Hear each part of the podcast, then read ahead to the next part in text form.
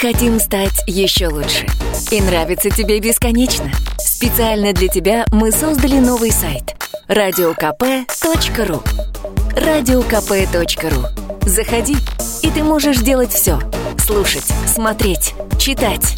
Подкасты, видеотрансляции из студии, текстовые версии лучших программ. Радиокп.ру Радиокп.ру Заходи, мы удивим тебя.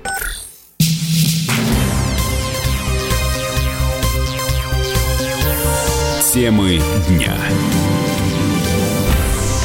Вы слушаете радио «Комсомольская правда» в студии Игорь Измайлов. В Москве выросло количество хостелов, и это через месяц после того, как их запретили размещать в жилых домах. Данные приводит РБК со ссылкой на сервис 2GIS. В столице количество бюджетных гостиниц увеличилось почти на 50 единиц, с 755 до 804. В других городах-миллионников хостелов стало меньше, более всего их закрылось в Петербурге. Еще 1 октября там насчитывалось почти 400 хостелов, а вот 1 э, ноября всего или не всего 363. Положительная динамика в столице может объясняться тем, что в Москве по сравнению с другими городами больше предложений по недвижимости в нежилом фонде, где можно открыть хостел. Вице-президент Федерации рестораторов и ательеров России Татьяна Гостенина объясняет, что на статистику также повлияла возможность обойти запрет в Москве и Питере баталии по поводу хостелов в жилых домах были самые жаркие. И они завершились все-таки принятием закона, который был не в пользу хостелов. Но, тем не менее, если выполнять условия, первый этаж, отдельная территория, наличие стоянки, отдельный вход, то, очевидно, все-таки можно открыть хостел, который не будет нарушать такой закон. К тому же нужно будет согласие всех жильцов, которые проживают в этом доме. Если все эти условия соблюдаются, соблюдены, то, ну, наверное, тогда хостелом быть и в жилом доме. 1 октября в России вступил в силу закон, запрещающий оказывать гостиничные услуги в жилых помещениях многоквартирных домов. Расположенные в жилом фонде выше второго этажа хостелы, мини-отели и апартаменты должны были закрыться. Продолжать легально работать могли лишь объекты, либо расположенные на первом этаже, либо находящиеся над нежилыми помещениями, но при этом имеющие отдельный вход. Рекордных 23 триллионов долларов достиг госдолг Соединенных Штатов Америки. Об этом говорится в отчете Минфина страны. По прогнозам МВФ, это число увеличится еще больше. К 2023 госдолг страны может составить аж 117% ВВП. Американские СМИ отмечают, что рост национального долга ускорился с момента инаугурации Дональда Трампа.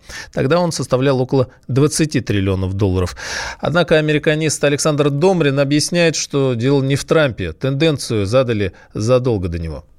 Ну, то, что госдолг растет у Соединенных Штатов, это инерция. Инерция, которую Трамп унаследовал от своих предшественников, и прежде всего от Барака Обамы. Вот смотри, как интересно получается. От президента Вашингтона до Обамы был один госдолг, при Обаме за 8 лет, когда он был президентом, этот госдолг вырос в два раза. Естественно, Трамп в значительной степени унаследовал эту инерцию, и эта инерция продолжается. Америка живет в долг. Америка живет будущим. Америка производит значительно меньше, чем Америка потребляет. Как она собирается расплачиваться, одному богу известно. Но, скорее всего, никак. У России для сравнения чистого долга не осталось. Это значит, что все наши задолженности можно прямо сейчас погасить за счет одних только депозитов государственных органов в Центральном банке. Директор Института социально-экономических исследований финансового университета Алексей Зубец объясняет, почему у России и Америки разное отношение к долгам.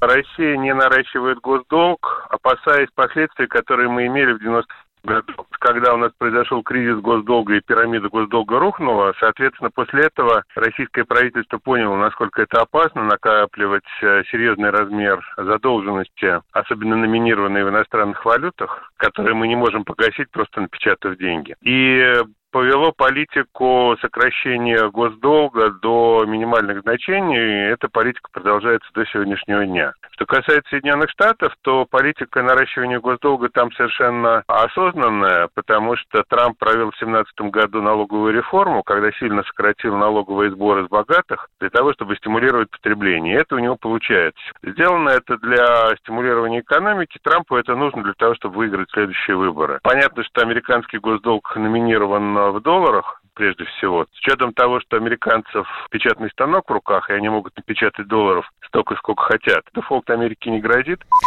Зубец также добавил, что при нынешней покупательной способности доллара Штаты свой долг вряд ли вообще когда-то погасят.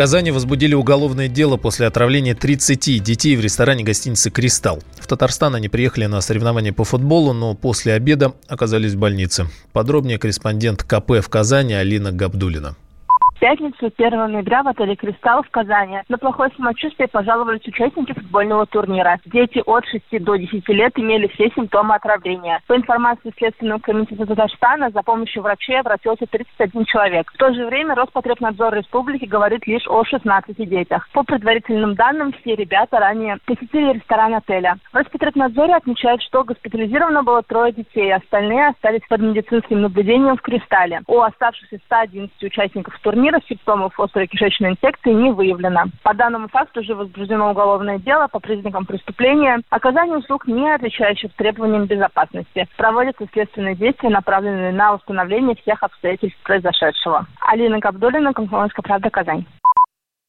Портал «Реальное время» утверждает, что следователи нашли в ресторане просроченные куриные окорочка. Они отправлены на экспертизу. Темы дня. Лучше и сто раз услышать, и сто раз увидеть. Наш эфир на YouTube-канале «Радио Комсомольская правда». Для всех, кто любит по-разному. И ушами, и глазами.